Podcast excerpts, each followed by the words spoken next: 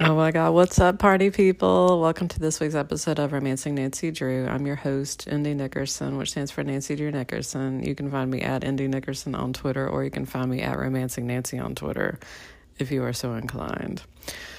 The oh, this would be actually the last episode of this season, but um, I'm going to do a bonus episode for this season. I'm going to do Double Crossing, which is the very first Nancy Drew slash Hardy Boys Super Mystery. I do. I have no recollection of this damn book. None. So it's going to be a hot ride. Like, oh my God. Nerds. Just so many nerds. Anyway, um, the book was originally published the same month as Till Death Was Part. So I'm kind of like, well, I'm very close to the date it actually came out. Uh, the second one is A Crime for Christmas. So I might just hold that for December. Anyway, this week's episode is Rich and Dangerous, which uh, that's that's a pretty generic title, y'all. I mean, it's fine. Um, there's some interesting, weird stuff that happens in this book that, I mean, by the end of it, we have devolved into just sheer nonsense, but it's fine. The premise of this book is that Nancy and her father are in New York, and every time the ghostwriters are like, oh my God, it's it's like her first visit to New York, and I'm like, girl, she spends like every fifth book in New York. Like, you need to get a grip on things. The second fucking book of the series was in New York. Like, her aunt lives there. She's there all the time. This book, though, they are not with her aunt for reasons. Um, Carson is in New York because he is attending a law enforcement Interpol conference. He is one of the speakers, and he is also a consultant for fucking Interpol, as in they come to Carson fucking Drew for advice, which I love every single part of that.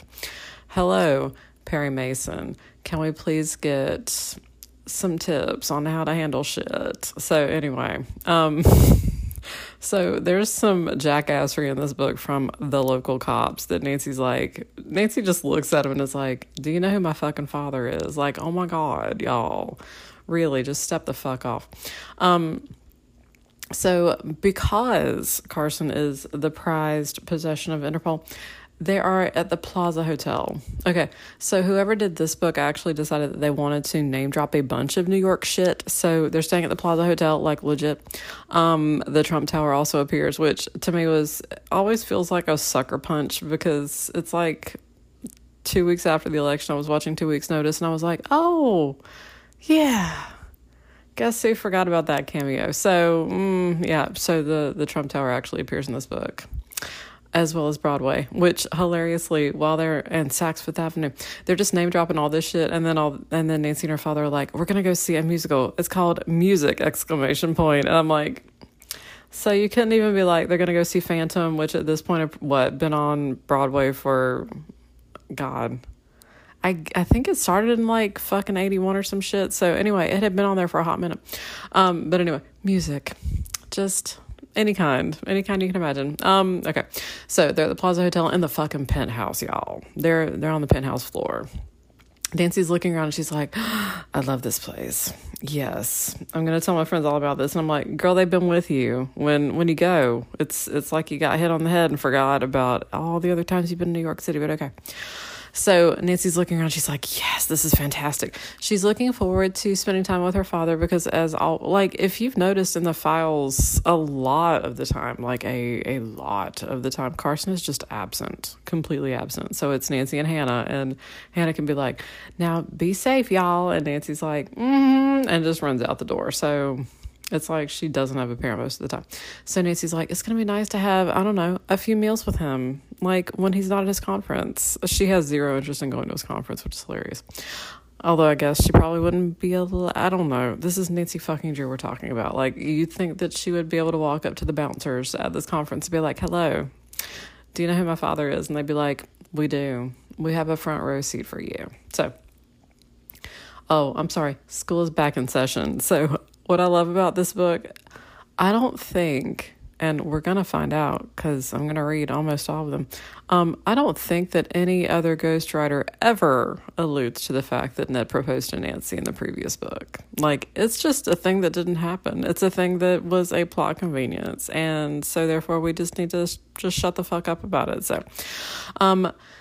Nancy and her father go up to their penthouse suite. They are shown to a room that is the size of their living room at home, is the main room of this. And like Carson has his own bedroom, Nancy has her own bedroom. And I was like, you know what this makes me want to do, right? This makes me want Nancy to sneak Ned into her play. But of course, Ned's back in, in college. So Nancy um, goes up to the room. She's like, okay, I'll be right back. Um, I don't remember why the fuck she's going to be right back. Um, but her father has some phone calls to make or some shit. Um, but anyway, Nancy overhears a group of people. So, all right, to do our fantasy casting, because I and neither remember nor care what their actual names are. There is an hilariously when Nancy sees her, she's like an old woman. And then she's like, no, no, she's an older woman. She looks like she's probably about fifty, but she looks ten years older than that. And I was like, fifty ain't old, but okay. Okay. Just rub that in. Um, assuming that her name is Sarah Amberly, you're like, you said you didn't care. And I'm like, I don't, but it's fine. Um, Sarah, due to that, if she is around fifty years old at the time that this takes place, which, mm, um, would have been born into World War Two-ish. This would have been nineteen eighty-eight, so nineteen thirty-eight-ish. Yeah, there's a picture that's present in the book that would have been taken around the end of World War Two. Um, yeah, so she was Sarah, who will be played by Jessica Walter for this book, um, was born around that time. She was born in Boston in poverty. And so there's actually like a picture that she keeps in her suite from that time that she's basically dressed in rags, um, in front of their household. She was born poor into a poor family. Um, and then she married her husband. So her, her original last name is Kale, K A L E, which I, I was, every time I saw it, I was picturing leafy vegetables, leafy green vegetables, leafy greens. So Sarah married Mister Amberly, who was an industrial magnate of some sort. So he had a fortune. And so he, he trained Sarah in the ways of being the rich, because clearly she didn't have that. Sarah has a sister named Alice, who, um, I guess Cheryl, we will cast Cheryl from Archer for that one. And she has a nephew named Jack. He'll be played by Archer because he has dark hair, he has piercing blue eyes, and he enjoys gambling. And I was like, hitting all the high notes. Also, he enjoys the ladies. Um, when Nancy sees him, when she sees the entire group, um, she sees him and she's like, damn, that boy can get it. I mean, not me, just in general. If if general gunning were to be done, he could get it. Um, he... very much behaves like he is a very smooth ladies man, and Nancy's like, I ain't gonna fall for it, and I think that you're probably garbage, but you're hot, I'll give you that. There's a fourth person in the entourage, and he is Elon Musk. I cannot remember the name of the character. I think it's the weird spelling for Peter. He has like a Dutch last name, and he is part of a family that apparently owns a diamond mine, with the implication that because his last name is Dutch and it's a diamond mine, I was like, okay, so is Elon Musk. He's, he will be played by Elon Musk for this. So, um, Sarah, Jessica Walter, is dating Elon Musk, who apparently has a thing for old later, older ladies. Um, in the book, he's not, he's presented as not Nancy's age. Like, I guess he's supposed to be about Sarah's age, I think, ish. But anyway, so that's her current boyfriend slash fiance slash fuck buddy, I D K. So um, they are staying in the penthouse suite next to Nancy's. Um, I can't exactly remember how they run into each other. I think that whenever Nancy like walks out in the hallways to go to the elevator or whatever the fuck, she overhears them talking. So the things that Nancy learns about them are, Sarah is basically the head of the family. Um, because it's her sister, her nephew, and her fiance slash fuck buddy, Elon. Um, she's got all the money. She holds all the purse strings. She is very opinionated. She likes to speak her mind. Um, but she also is bitching at them for not um, keeping track of her medication. She's like, I'm about to run out. Y'all are just not keeping track of this shit. I don't know what's going on. And they're like, they're there, like, very much just patronizing her. Um, so when Nancy goes to look at them, of course, she's like, she looks, she looks like she's been rode hard and put away wet. Like, she's, Nancy ain't here for this shit. Um, she's complaining that she has a heart problem, um, that her, she's got special medication for it. Her sister, apparently, Nancy says that her clothes are like ten years out of date and kind of shabby looking, and she herself looks kind of like a hot mess. Like, just, she doesn't give a good impression. Jack, of course, hotness, Archer, dumb dumb as shit. And then we've got Elon, who looks like a pretentious asshole. So there's that. um Nancy, I think at this point, like, she overhears them, and oh the Archer is like, oh I'll go back and lock the door. But when Nancy goes, she notices that the door is actually like slightly ajar, and she's like, that's weird. He specifically said that he was going back to shut the door. So she goes into this, like, she goes over to shut the door, and of course accidentally pushes the door open. You're like, girl, no one believes that, but okay. So she pushes the door open and walks in, and the that penthouse suite is like all of her and Carson's penthouse suite would be in the main room of this suite. Like, this is the good shit. Nancy goes to the window and looks out, and she's like, oh my God, look at this. Look at this. Like, she's just in love. The thing is that, like, when Nancy's talking to her father about the fact that apparently Interpol comped this suite for them, um, they're like, yeah, we would, we wouldn't have done this. And I'm like, would you not have? Would you not have? I don't know. Like, they keep trying to present Nancy as, like, I guess, upper middle class, but to me, I'm like, you have a level of wealth and privilege that I've never imagined. So, I mean, it's it's beyond me in all ways. It's fine. It's fine. So she looks out the window. She's like, oh my, oh my God, this looks just fantastic. Um, and I can't remember exactly what happens. I th- at one point, Sarah walks in, Jessica Walter, who, uh, like, I would say that she's more her character in Arrested Development than she is Mallory Archer in this. Like, she's far more Lucille Bluth. Like, very haughty whenever she talks to the hired help. Um, very much knows how she wants shit, but also has, like, the heart condition. So she's, you know, the cougar ants are heavy. So, also, how much could a banana cost? ten dollars. So, that's her. That's her for this. So, she meets Nancy, and I think that, like, Nancy does her a favor. So I cannot remember how the fuck they actually meet. Um, oh shit. No, I do. Um, Nancy comes back after dinner or something. She comes back after, maybe she went to get a snack. I don't know. There, there's a bunch of snacking in this book where people are like, I'm going to order a cheese tray. And you're like, yeah, legit.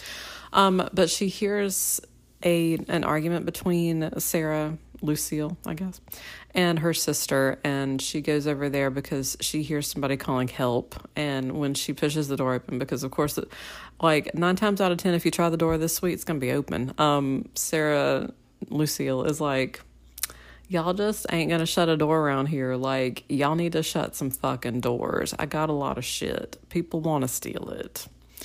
Um, so she goes in there, and she sees that Lucille is at the side of her bed and, like, gasping for breath and, and needs her pills. And so Nancy goes over there, gets her pill container, gets a pill out for her so that she can take it, gets her a glass of water and everything. And so she's like, oh my God, oh my God, yes. Oh, I, I knew that you would help me. And Nancy's like, we've, what? We've, we've never met. And she's like, oh, well, I had a tarot reading this afternoon and the Three of Cups, I knew that you would come. And Nancy's like, oh, okay. So interestingly, Nancy sees the tarot cards, recognizes them as tarot cards, but doesn't really understand the significance of them. And she doesn't say anything like, wow, you're a dipshit. Like, she doesn't do that. She does think that probably the person who is reading her cards is probably a con artist or a scammer. And you're like, that fits in with, like, original Gangster Nancy, where it's like anybody who's doing anything that involves fortune telling is almost always going to be trying to swindle or defraud somebody. So there's that. Um, but anyway, Sarah's like, oh, you're going to help me. You're going to be my, you're going to be loyal and true and brave, and, and you're going to help me. And Nancy's like, Well, I am all of those things. You are not wrong, but um, mm, sure, sure, girl. Um, so Sarah's like, um, Nancy's like, oh, I'm sorry for coming in like that, and Lucille's like, girl, anytime. You can come in anytime. You are, you're my guardian angel. And Nancy's like, super creepy, but okay. Um, but she likes the old lady. Like, and again, she ain't that old. Um, but she's like, I, you know, I, I like her. I think that she's, she's got some flaws. We all do, but you know, she's got a good heart. So Sarah tells Nancy all about her life. She tells her about her first husband, and she was like, he's the love of my life. Like, I, I'm never going to, nobody's ever going to measure up to this guy. He was fantastic. Um, her sister is neurotic. Um, Jack is Jake, Jack, Jack, Jake. Archer is just good for nothing. Like, he takes advantage of her money, and, and Lucille slash Sarah's like, I'm going to show him, I'm going to cut him out of the will. And you're like, oh God, we all know how this ends. We all know how this ends. So, um, Nancy, in the process of this, I think that she actually, she goes to her father's, their room, and is like, yeah, let's, let's have dinner together. And he's like, oh, I'm on the phone with like the Dutch chief of police, as though there's one chief of police for all of all of that country, and this is him, and he's on the phone with Carson, and Carson's like, he likes to be quite thorough, I will need to get back to you. And I'm like, what the f- what the literal fuck what entire countries entire countries are basing their strategies on Carson Drew's advice. I've got a lot of questions. Um, but anyway, Nancy goes down to the Oak Room, which I did not look up, but I'm assuming is actually like legit the dining room that everybody would want to visit if they were at the Plaza, um, where she meets Maximilian. Okay. I think that Maximilian is actually a really fascinating character for this. I cannot remember his last name. I don't remember if he provides it. I think he does. But he is very deeply interested in the group of people that is living next door to Nancy in the hotel. He tells Nancy that they visit like four times a year, that he has waited on them slash served them many times, that they are basically rich assholes. And he's like, and I know more, which I can tell you, if you cross my palm with silver. And Nancy's like, mm, he doesn't exactly say that. He's like, for a fee. And Nancy's like, uh, no. And she thinks to herself, I'm Nancy fucking Drew. If I have to pay for information, I don't deserve it. Which, I love it. I love that she's like, I'm very confident in my abilities, and I may as well just hang it up if I can't figure this out for myself. So, you do you, honey. You do you. And she, like, it's interesting, like, in the beginning of the book when he's, like, telling her everything and he's like, I can tell you more, she seems, like, intrigued by him, but the further into the book it gets, because it seems very much like he he sees himself as a purveyor of information for a price, and she is not here for that shit, so she seems to become less and less patient with him and his machinations. Um, yeah, I've got some questions about Maximilian. Um... Let me think. A lot of a lot of fucking shit happens in this book. Um, Nancy goes upstairs and is it's after dinner. Um, she calls Ned, who gets on the phone, and Ned's like, "Oh, I'm so glad to hear from you." And Nancy's like, "I'm New York is great. I can't wait until the next time we visit. We're we're totally gonna do blah blah." But then like there a huge argument breaks out next door, so she can't actually hear what Ned's saying. So she's like, "I will call you back." Um. The things that happen in this book are, because I can't remember the exact order of everything. That's the problem. Um, and I refuse to pull it out again because I'm going to just start ju- just reading chunks of it to you. Nancy goes over to talk to Sarah after the time that she discovers her in her suite, apparently alone with nobody nearby to help her. Um, and it may have been like during the phone call with Ned that she was like, oh, let me go check on what's going on the next door because they're being so fucking loud that I can't actually hear you. Um, it might have been at that point that she makes friends with her. The next time that Nancy sees Sarah, um, Sarah doesn't actually seem to recognize Nancy as well as she had the night before, or she seems very distracted by something. So there's that. Um, let me think if there's anything else about her background necessarily that I want to talk about. Oh, the one thing that I do want to talk about is that she's um, Sarah slash Lucille is taking medication for her heart. And she's like, I don't know, it's like oxytocin or something. And I was like, oh, she's taking Oxy. She's fucking addicted to Oxy. So I looked it up, of course. Um, Oxy, as we know it, came on the market in nineteen ninety-five. This book was published in nineteen eighty-eight. So that's not going to be Oxy the way that we would normally think of it. But um, the ingredients for Oxy, what we currently think of as Oxy, originally were isolated and actually developed into medication in the nineteen teens. So during World War One, World War Two, they were giving this shit out to people in, in various configurations. So the fact that she's taking like an Oxy precursor is completely legit for this. So, but Oxy is not necessarily um, anything that you t- take for your heart, but I mean, it's fine.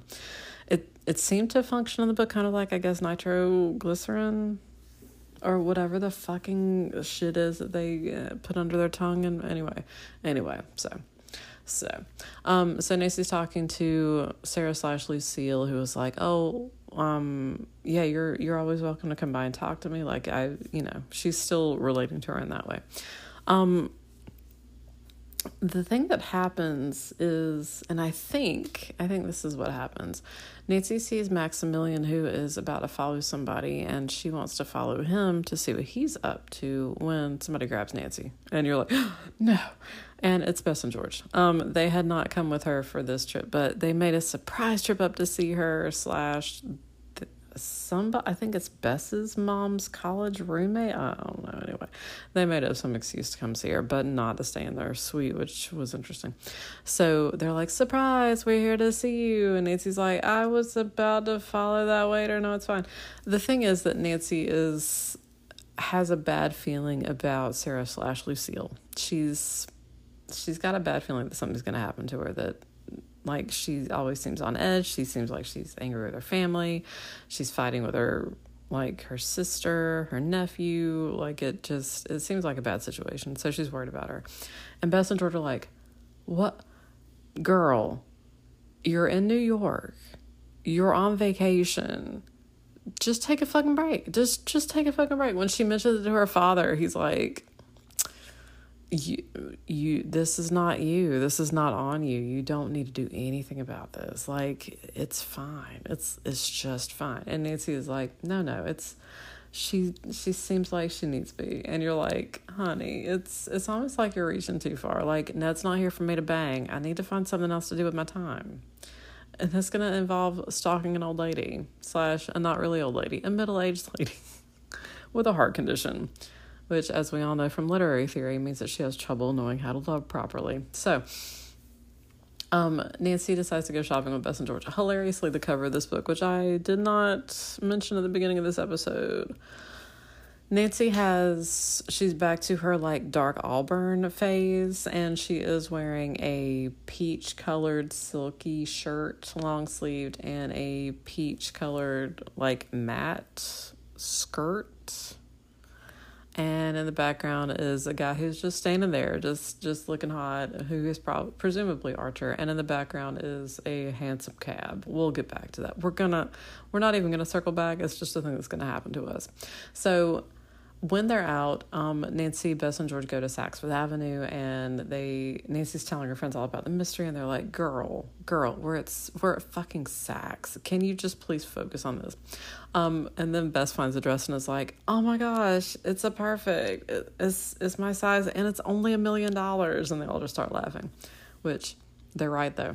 Nancy finds a peach wool jacket and skirt combo that she's like, yes.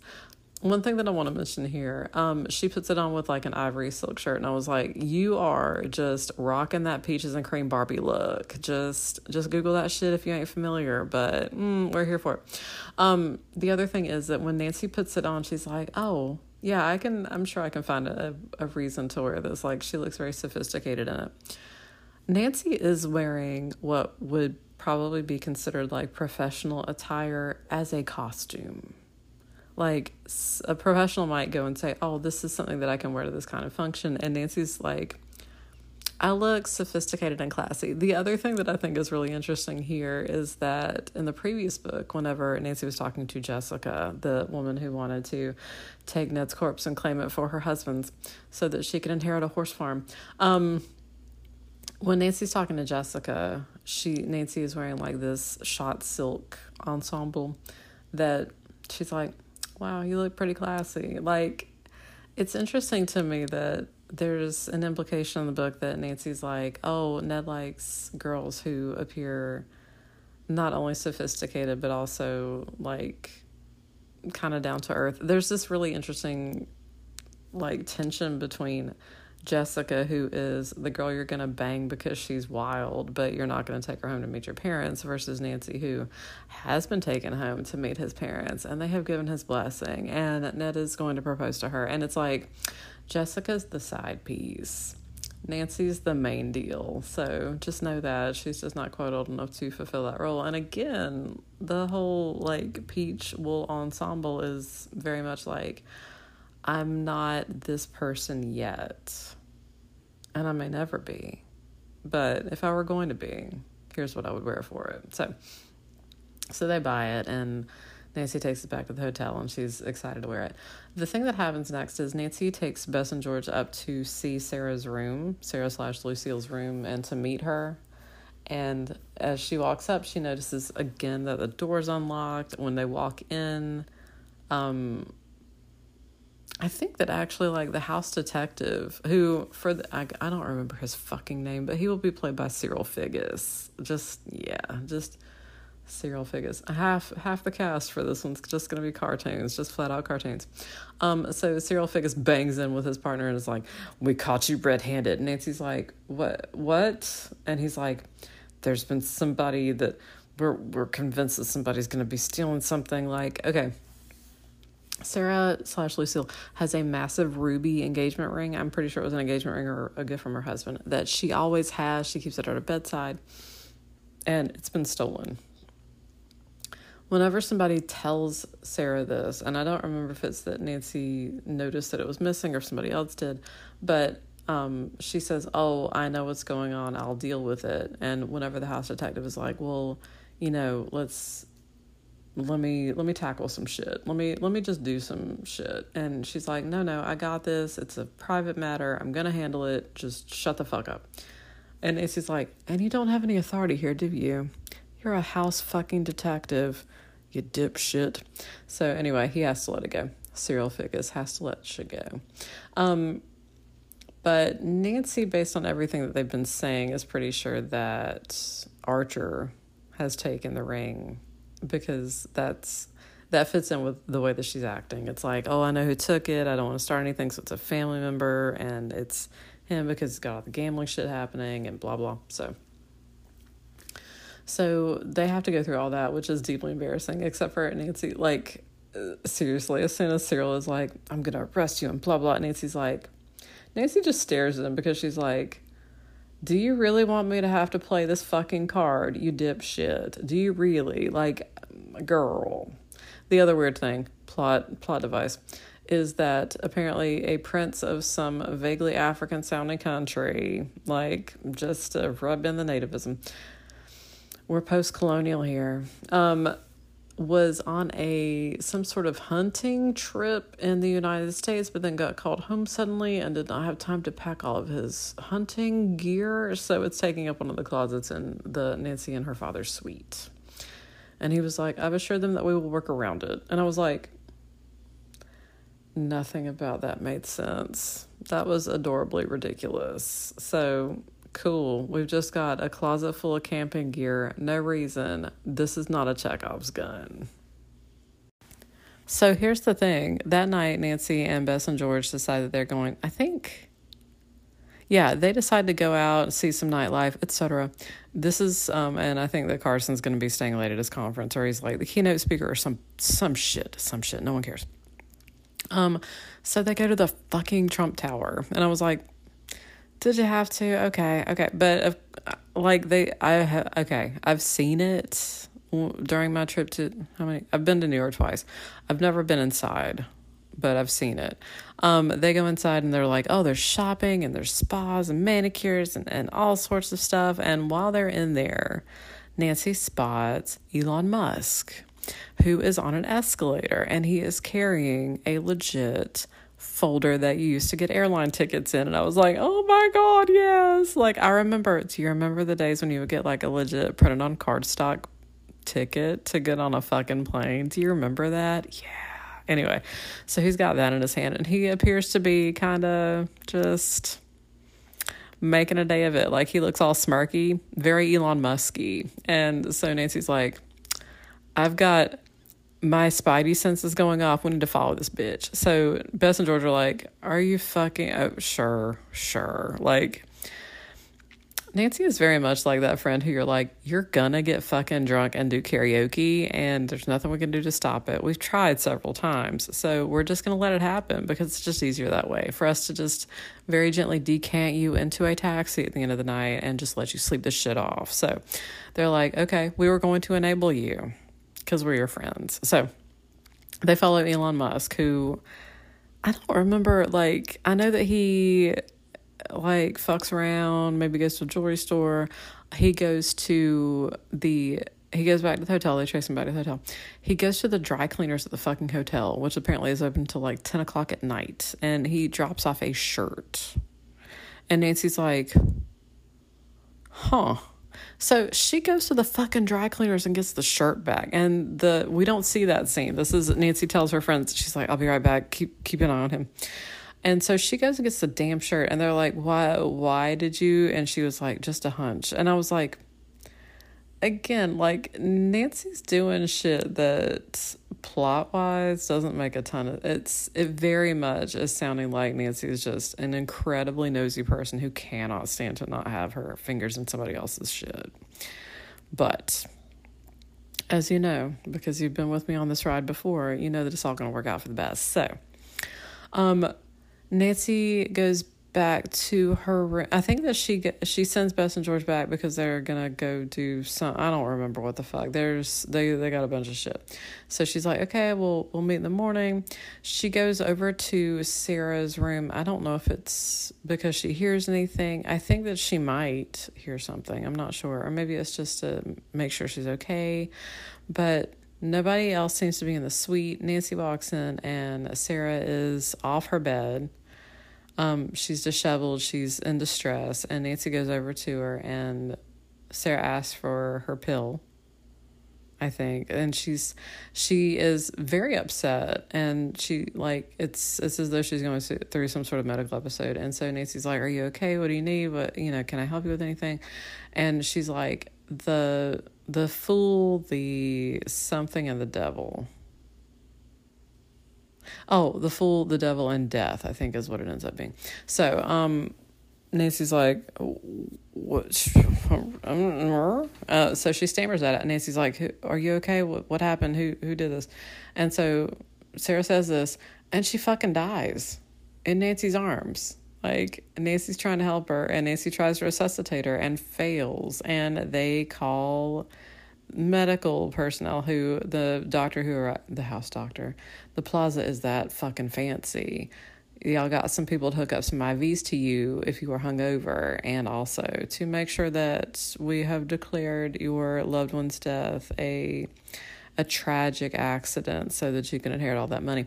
Um, so the doctor's like, there is nothing you could have done. Like, she had a heart condition. The heart condition killed her, and like, there was no way for you to have, like, intervened or have saved her. Which Carson, who, of course, has gone on with his daughter, is like, oh, well, you know, at least there's that. And Nancy's like, yeah, but it still fucking sucks. Like, she she was in danger. I could, I knew that she was in danger due to some bizarre sixth sense. Um, I, I wanted to help her. She was counting on me to help her, and I failed. And Carson's like, she had a heart problem. Like, honey, she had a fucking heart problem. Please calm the fuck down. And Nancy's like, I just, I feel like this was n- not her heart condition. I feel like this was something else that happened. She was like, earlier on today, she was just like barking orders at servants and just doing all sorts of shit. Like, this did not seem like this didn't match. Okay. In the event of her death, um, her sister and her nephew would seemingly inherit everything. So her sister and her nephew have vested interest because, again, remember, she said she was going to change her will, but she didn't have time to do so. So they would have interest in killing her. Also, the disappearance of the ruby and the fact that Archer did it. Archer took that ruby. I think that he doesn't admit that to the cops. Like, they're like, oh, you took it and blah, blah, and you had a fight with her earlier and blah, blah. Like, both of them had had words with her earlier. And so they're like, oh, my gosh. And then Elon Musk is like, and we were engaged. And Nancy's like, huh? Because everything that Sarah slash Lucille was telling Nancy about her marriage was like, he was my one and only. Like, I'm, I was, I'm never going to get over him. I sleep with the ring he gave me next to my bed. Like, I've got pictures of him everywhere. Like, she's, she fucking travels with pictures, like with framed pictures. I've got so many questions. Like, who the fuck does that? But anyway, um, so Nancy's like, um, mm. And then I was like, it's like Heartbreakers, where it's like, oh, we were, we were engaged. We were totally engaged in a legally binding way. Like, mm, anyway, but so, yeah. So Elon Musk is like, and we were going to be married. And like Sarah and Sarah's sister and nephew were like, uh, were you, were you? And he was like, yes, in six months. And they're like, no, none of that rings true. Um, the sister is fucking hysterical as shit. Like, she just has a fucking breakdown, like, right there on the floor. Um, Nancy at one point follows her to her, like, she goes to a therapist's office. And Nancy passes by, and it's like psychoanalysis or something. And she's like, oh, okay. I'm I'm glad that she's getting the help that she needs, because she definitely seems neurotic as all hell. And, like, she's in need of some assistance slash... maybe some calming meth. Like, she just ain't doing well. The other thing that happens is Bess and George notice Archer and are like, oh my God, oh my God, like, both of them. And Nancy's like, yes, one of you needs to date him for plot reasons. And so George takes this one for the team, which I love. George is like, yeah, I can, I can do this. I can, I can fuck him good again. Um, So he invites George to go out with him. Bess is like, I mean, I tried. It's fine. Like, she's like, I would definitely just, you know, go with it if he decided to pursue other options. I'm just saying. So the night that that happens, um, ooh, okay. Let me back up slightly. So Nancy, because she sees um, Elon Musk, like, Nancy, Bess, and George see Elon Musk. They, you know, he's in the tower. He he takes the shirt and everything. And after they get back to the hotel, that's when Nancy sees her. Um, what they think is it could have been an overdose of her heart pills. And if it were an overdose of her heart pills, then somebody's responsible for doing that. And the house detective, played by Cyril Figgis, is like, Nancy Drew, you did this. And Nancy's like, what the literal fuck? Why, why the fuck would I have killed her? And he's like, you stole that ruby ring and she found out about it and she got mad and you had to kill her. And Nancy's like, my father, Carson Drew, would have everything to say about this, you piece of shit. You absolute. Anyway, so, so they, like, everybody in there has some sort of reason that they would want to get rid of her, that they'd want to get rid of the dead person. So it's the sister or the nephew because they want to inherit. Um, there's no overt reason for Elon Musk to have killed her, but they all hate him. So, I mean, it's reason enough. Um, so Nancy is actually taken down to the station and questioned everything. And so her father, of course, is like, yeah, that was, that was pretty fucked up. Okay. Okay. So, Um, and of course the house detective is like, so you need to stay in the hotel where I know where you are. And Nancy's like, ah, we got Broadway tickets, you son of a bitch. And he's like, I don't care. And again, he's exactly as competent as Cyril Figgis, which is to say not much. So there's that. Um, he keeps being a complete jackass. Nancy has breakfast with Bess, I think it is, like, at one point, and like house detective Serial Figures just stomps over to her table and is like, you think you're good, better than me? And Nancy's like, I mean, I am though. And he just sits there and t- he's like, so what are you having for breakfast? And Nancy's like, what the literal fuck? You are just such a nasty little troll. And then you're like, but I'm going to sit at your table and have breakfast with you. Anyway, actually, I think it ends up being dinner for plot reasons. Anyway, so um, when George goes out with Archer, she discovers that Archer fucking takes her to a gaming hell, which is not what they call it in this book, but because we're going all Regency on this shit with a handsome cab. Um, so whenever George comes back from the date, Nancy and Bess are like, tell us everything. And George is like, he is, he is just hot as breakfast. Um, that was some good shit. And they're like, are you? And George is like, oh, hell no. Like, he would be a fun roll in the hay, but he ain't good long-term prospects. And you're like, he's Archer. He's just, he's exactly Archer. Although, I mean, I guess Archer's, anyway, it's fine. Um, but George is like, he's impulsive. He's, he, he's not good with money. He did admit to George that he took the ruby ring and pawned it and um, was going to win the cost of the ring back and give it back to his aunt. Yeah. Um, yeah, because his parents were killed when he was a baby. And so I think, yeah, I th- think the book says that I think Sarah slash Lucille had a child maybe who died young. And so she and her husband adopted their nephew and raised him and gave him everything in the world he ever wanted. I th- yeah, I think that she does tell Nancy that her, her daughter died in infancy, basically, or pretty soon after. So anyway, yeah.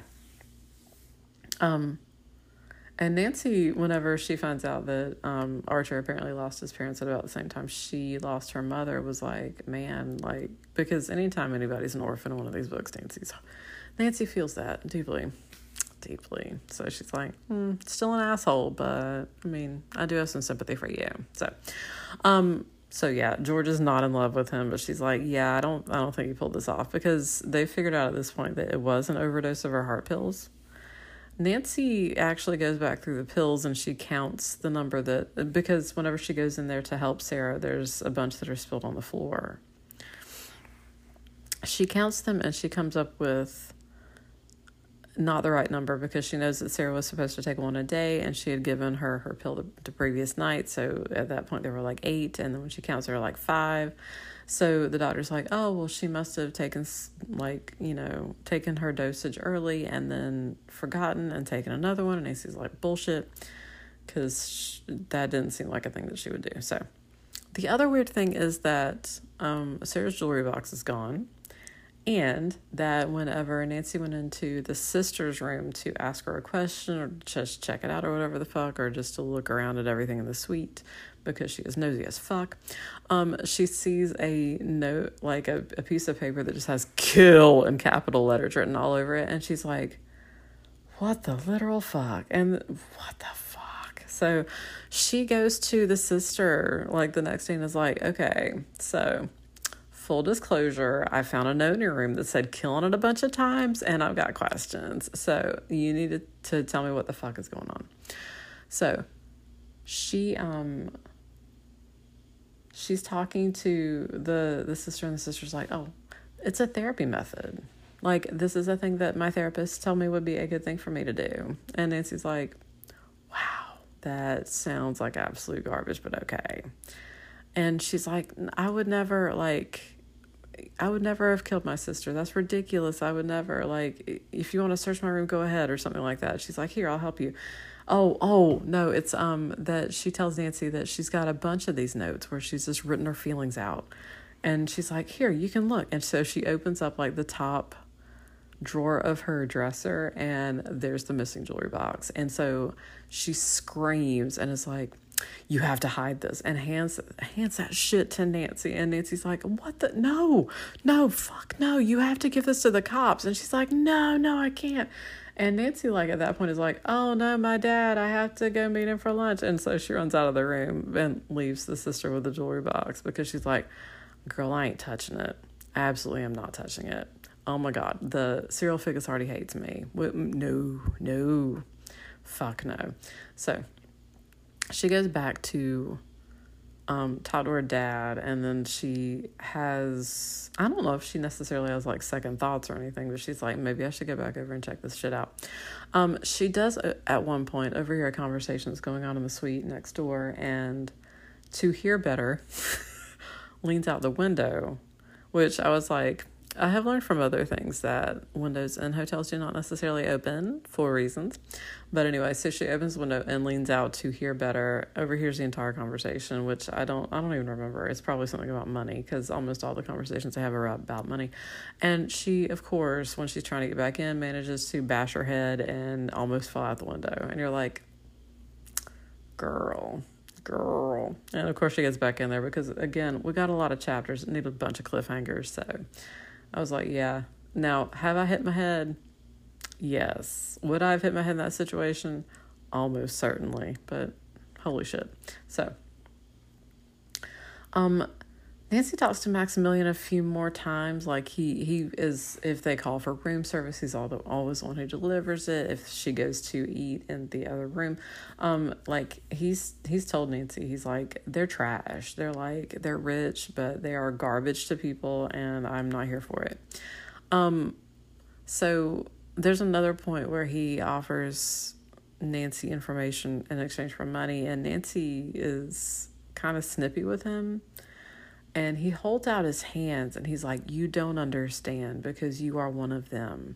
You don't understand. You're up there in the penthouse and all these people around you. You don't even see us. And he holds out his hand and he like, there is dirt under my skin.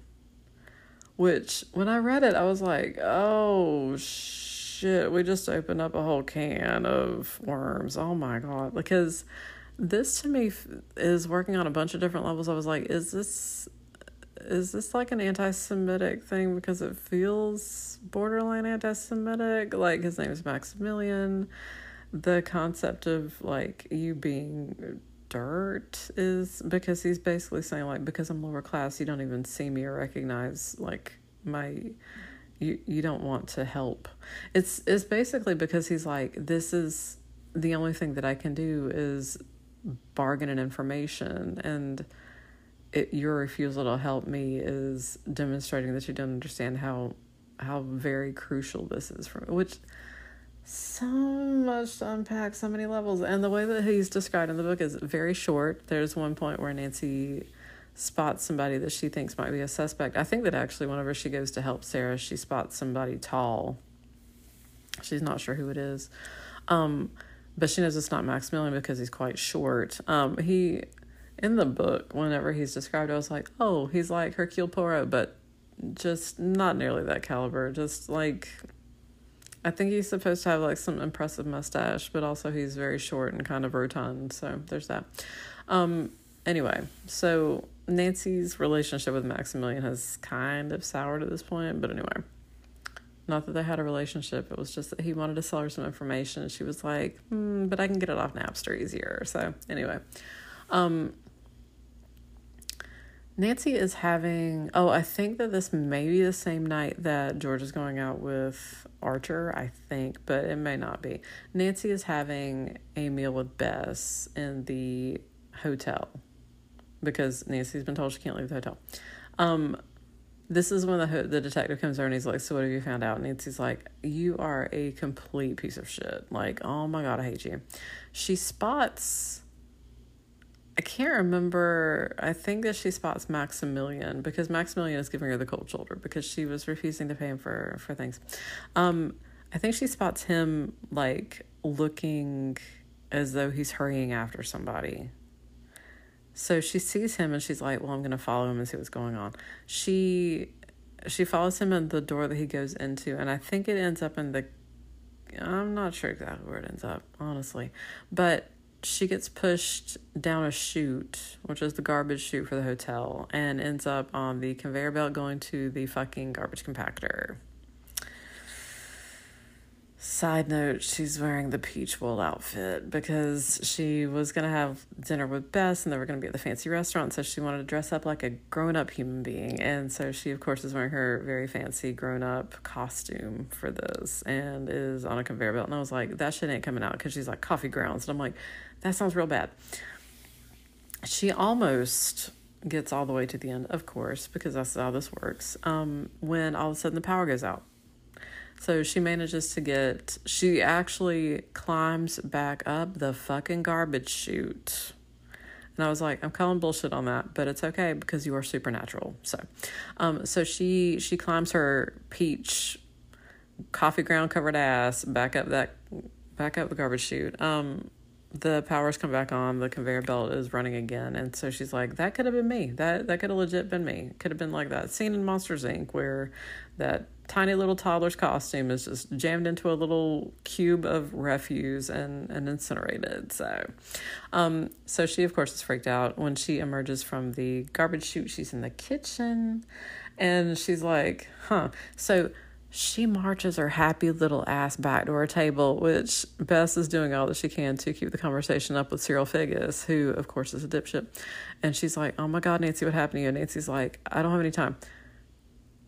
Cyril, where is the power room for the hotel? And he's like, oh, I, I know where that is. And Nancy's like, I've got a bad feeling. So he eventually finds it. Like, she's like, yeah, he he doesn't know where the fuck it is. He He's like looking around for it in several places. Anyway, he opens up the room to the door to the room where they, all the, I guess all the breakers or whatever the fuck, the whatever. And there's Maximilian and he's dead. Like somebody apparently pushed him into the power matrix, which sure. I was like, so they have a bunch of live wires in a room? Maybe, maybe, I don't know. Anyway. So yeah, he's dead. He's dead. Nancy's like, huh?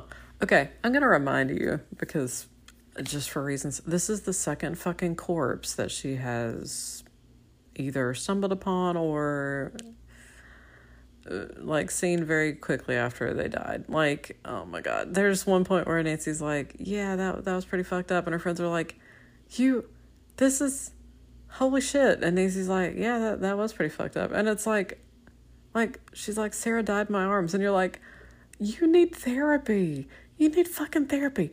Remember Paula, who fell off the railing in like book six and plummeted to her death? And Nancy was like, well, she was stalking me and that was pretty fucked up and Ned has to hold me and maybe there was some banging in a in a tent. Anyway, I'm sorry, I'm getting off topic. Um, but the corpses, like, oh my God. Oh my God. Anyway, yeah, Maximilian's dead. Nancy's like, his death made the power go out and that's what saved me from dying in a trash compactor. So that's, that's pretty damn fucked up. Okay. So Nancy has the shirt analyzed that Elon Musk took to the dry cleaners. She then decides on a plan. Um, she doesn't tell you what happened either. Um, and then she decides on a plan. She says that she's going to write a note to all three of her suspects, which is Elon Musk, Archer, and the dead woman's sister. And she's going to say, I know what you did. Meet me in my room. She writes it to all three of them and they wait. She, Bess, and George. Uh, Carson, of course, is at his Interpol conference, just whipping ass and teaching all cops internationally how to do their fucking jobs. Um, but remember that this vaguely African prince left a bunch of hunting equipment. So Nancy, Bess, and George, like, get a net and a starter pistol, which was mysteriously with the other shit. And also, like, I was like, do they have a fucking butterfly net? Like, are we just gonna Scooby-Doo the shit up? But anyway, so they're like, okay, the person who tries to come in, it's gonna be them. Um, the first person who comes in is Carson, and they, of course, attack him, put a net around him, and then are like, oh shit, it's you. And he's like, there better be a damn good explanation for what the fuck just happened. And they're like, um, we're trying to catch a murderer. So there's that. Um, so they wait for a while, and then Bess and George are like, the adrenaline is worn off, and they're like, yeah, Nancy, we, we gotta, we gotta get back. This is, this is pretty fucked up. So somebody does actually come to the door, and Bess sneezes because she's allergic to fishing equipment. And I was like, that's on brand though. That's on brand. So the person runs away. They try to follow him, um, but they're unable to catch up with him. So Nancy's like, son of a fucking bitch. But anyway. So Nancy goes to, she says, I have a few more questions for Interpol. Like, she gives her dad a list of fucking questions to take to Interpol. And she's like, I mean, and he's like, I, I had to pull in favors to get the last questions answered. Nancy's like, please. And bats her eyelashes, and her father's like, okay. So, so I think it's the next day, actually. Nancy goes to the suite. Oh, oh, I forgot. Um... Marianne Williamson makes a cameo. Um, Nancy actually has Madame Rosa, who is the person who was reading Sarah's cards. She has her come to her suite, like, I think the morning after the death, and she's like, so can you tell me more? And the person actually reads Nancy's cards, Madame Rosa slash Marianne Williamson. So she does the whole thing where she's like, Nancy, I want you to, to mix the cards, cut the deck so that your energy is in the deck. The first card she turns over is the one that's that represents, I, I can't, the Knight of Swords or something. I don't remember. I don't remember. I I have exactly the same level as Nancy Drew when it comes to tarot, where I'm like, I know what it is, but that's about it. Um. So she turns over a card and she's like, this is the man you love and he is far from you. And Nancy's like, mm? And Madame Rosa's like, I mean, like in terms of distance. It's, it's not like you, you two are going strong. And Nancy's like, it is Ned. And then she's like, this is a coincidence, but also it's Ned. Anyway, so she she talks to Nancy and she tells her that the death card is not necessarily an actual representation of death, although it can be. She's like, it could just mean a dramatic change. And they talk about um, the different cards, like the ones that Nancy saw in her readings. And so Nancy asks about the last reading she had and everything. So she's like, okay, fool is something that Sarah slash Lucille said when she was arguing with her sister. She was like, you're a fool for doing this. So whenever she said fool, um, the devil and death. She asked about the devil card, and devil is basically like a chaos agent, where it's just somebody who is just out here to, to raise hell. And Nancy's like, okay, that, that kind of goes along with um, Archer. I mean, he's very devilish in that way. But death would be the other person. And Nancy has three suspects. And she's like, okay, okay. So, so the thing is that, like, I think it's around the, I think it's when somebody comes up to the room and gets away and they follow them outside, that this is when um, the handsome cab thing happens. So Elon Musk, who is wearing a trench coat, of course, of course he is, um, runs outside, fucking steals a fucking handsome cab, which, again, is like the horse-drawn carriages that they have there for tourists. He fucking steals one of those bitches, and Nancy's like, son of a bitch, the only way we can catch up with them is by stealing a horse and carriage. So they fucking steal another handsome cab, which I'm like, again, are we having some sort of like Victorian era reenactment this weekend? What the fuck is happening? There's a time when they go through Central Park, um, like legit walk through Central Park. And I was like, this is pre Law and Order when they're find like all joggers are finding corpses at all points in, in Central Park. Um, So they da- get onto a handsome cab. Nancy actually like shoves the driver out of the way because he's just fucking gossiping with somebody else. And she's like, okay, I got this shit, go. And so they just push him off and like pursue, hot pursuit through Central Park next to the Met. They even mentioned the Met um, when they eventually catch up with him. And um, I think that Nancy has George drive the cab while she like does a flying tackle and, and gets Elon Musk. So that's cool. Um, a cop, of course, sees all the all these shenanigans and stops him. And Nancy's like, hello, my father, the inventor of toaster strudel, is named Carson Drew, and he is in charge of Interpol. And this man killed somebody. And the cop is like, I'm going to have to check all that shit out. So they get back to the hotel. And Nancy has her, her great Hercule Poirot, like, denouement, unmasking all that shit. So this is what happened. The sister was out because she was so neurotic. And also, um, when the the detective found the jewel box, all of the jewels inside it were fakes. Like, there's a point where it slips out of somebody's hand and crashes to the ground, and uh, everything, all the fake jewelry in there just shatters. And so Nancy's like, okay, somebody stole the jewel box left it in the sister's room to implicate her, which again is so obvious that it doesn't make any sense. Like she she wouldn't have pulled this off. She she couldn't have done this. Um, when Nancy asks George about Archer, she's like, "No, he's he is impulsive and he's reckless, and he, he but he loves his aunt. Like he wouldn't have done this. He wouldn't hurt a fly." And Nancy's like, "Okay, I, I trust your judgment, George. You you generally have good judgment, and especially the fact that George was like, I mean, would I fuck him? Yeah. Would would am I in love with him? No. Like she's like, okay, so this is not you're you're not infatuated. You're just." Yeah, that's fine. So that leaves, of course, Elon Musk. So Nancy's like, okay, so Elon Musk did this.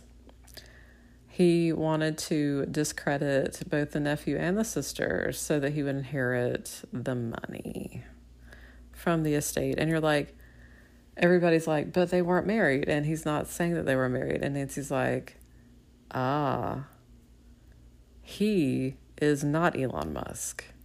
He is a distant relative of the family. And you're like, so incest. And like, okay, so supposedly he's a distant relative of the family, but close enough that he would be next in line if the nephew and the sister were basically convicted of the murder. And, um, Maximilian found out some part of this scheme. And so of course, Elon Musk slash distant relative had to get rid of him. And so that's what happened. He was blackmailing uh, Maximilian was blackmailing him, and so he had to kill him because he knew too much. And so of course he like springs at Nancy and is like, blah, blah, blah. And anyway, so yeah, that's that's it. That's it. Like, ah, yeah. Yeah, basically. So at the end of the book, um, it, Nancy and her father are finally cleared to leave the hotel. So they go see music, the best musical that's ever happened. And then they come back to the hotel, and uh, Archer's throwing a party because he's like, my aunt died, but I'm going to get a bunch of her money and I'm going to turn over a new leaf. And um, he's invited a bunch of ladies, and he's just flirting it up. And George is like, hey, I, I never thought this was going to go anywhere, so I'm fine with it. Cheers. Hats off to you, sir. Or, and you're like, you are Archer, just trying to get into everybody's pants. Everybody's. So, so yeah. Yeah, that's how the book ends. Like, so, oh my God. Again, with, okay, Maximilian is kind of coded as, I don't, I, I sincerely don't know. He's he's coded as somebody who is not of Nancy's class and is angry that he's had to endure so much from the people who consider them his betters. He's, again, he's at the Plaza Hotel. Like, there's a point where Carson leaves the room to get him tip money. It's the kind of job that you would think he's probably making bank, but also he, he seems incredibly bitter, and it's he's seeing all these people living this lifestyle that to him is like completely out of his reach. So mm, there's that. And then of course he's presented as greedy and somebody who would use any knowledge that he gains for ill means. And then he's fucking killed by being thrown into the fucking power grid. And like his death is not necessarily uncommented upon, but it's very much not treated with the same. It's like, oh, well, the rich lady died. And then it's like, but also this dirty foreigner died. Like, hmm, some weird stuff happening there. And his anger at Nancy, and I was like, he's not wrong though. Like, the whole, there's there's dirt under my skin. I'm like, I've I've got, there's so much to fucking unpack in that. But anyway, so. So yeah, that's that book. Um, next time we're going to be looking at Double Crossing, which again is the first time that the Hardy Boys and Nancy Drew work together canonically. And oh, I'm sorry. Let me let me back that shit up. Canonically, Nancy Drew and the Hardy Boys first worked together in the nineteen seventies T V series with Parker Stevenson and Sean Cassidy and Pamela Sue Martin. Oh my God, I think I heard. Did I hear Parker Stevenson on the nineteen seventies radio station the other day, and I was like, oh, adorable. I don't know, might have been Sean Cassidy. Anyway, um yeah, that's technically, but I think that there are probably scenes that they share, but it was very much like one of those split wheel series from the seventies. So there's that. There's also Nancy Drew and the Hardy Boys Meet Dracula, which presents Dracula as a thing that's legit. Where the fuck did I put that book? Anyway, so for the Nancy Drew Files, which you will remember, or you won't, that when I was reading um, Smile and Say Murder, that Nancy refers to the Hardy Boys as fictional, which I found endlessly hilarious. Um, because in this book, she's going to... This series, the Nancy Drew Hardy Boys Super Mysteries, is... I guess it would be considered a spinoff. It's a combination of this and the Hardy Boys Case Files, which I guess I'll do a tiny, tiny, tiny shred of research for next time. Because I'm pretty sure that the Nancy Drew Case Files and the Hardy Boys... Well, the Nancy Drew Files and the Hardy Boys Case Files kicked off at roughly the same time. Um, so I guess two years in, they were like, you know what? Two great tastes that probably taste great together, I guess. Anyway, so we'll read that one. And like I said, A Crime for Christmas, I will probably do for Christmas. And then there's Shockwaves, which, yes, oh my God, yes. Like, I really want to do Shockwaves. I love that fucking book. I love that book. There's a point at which Nancy and Ned are rolling around and Sam making out, and I'm like, yes, from here to eternity, this shit. Give me everything. Yes. But anyway, so we'll do that for next week. And then we will go back to the original mystery stories, which... We're getting up there, y'all. I mean, we're going to go through fifty-six probably. As long as I skim through it and I'm like, this is not a hot mess, because I'm I'm pretty sure the croc Crocodile Island, I'm pretty sure that I have read. I don't know. The cover is just hilariously ridiculous. Nancy's just holding a ribeye steak at a fucking crocodile. As one does. Side note, no one does. Anyway, it's fine. So... So we'll be doing that. We'll be doing Double Crossing for next week, and then we'll go back to the mystery, the original mystery stories, just to see how that plays out. So, as always, stay sleuthy, my friends.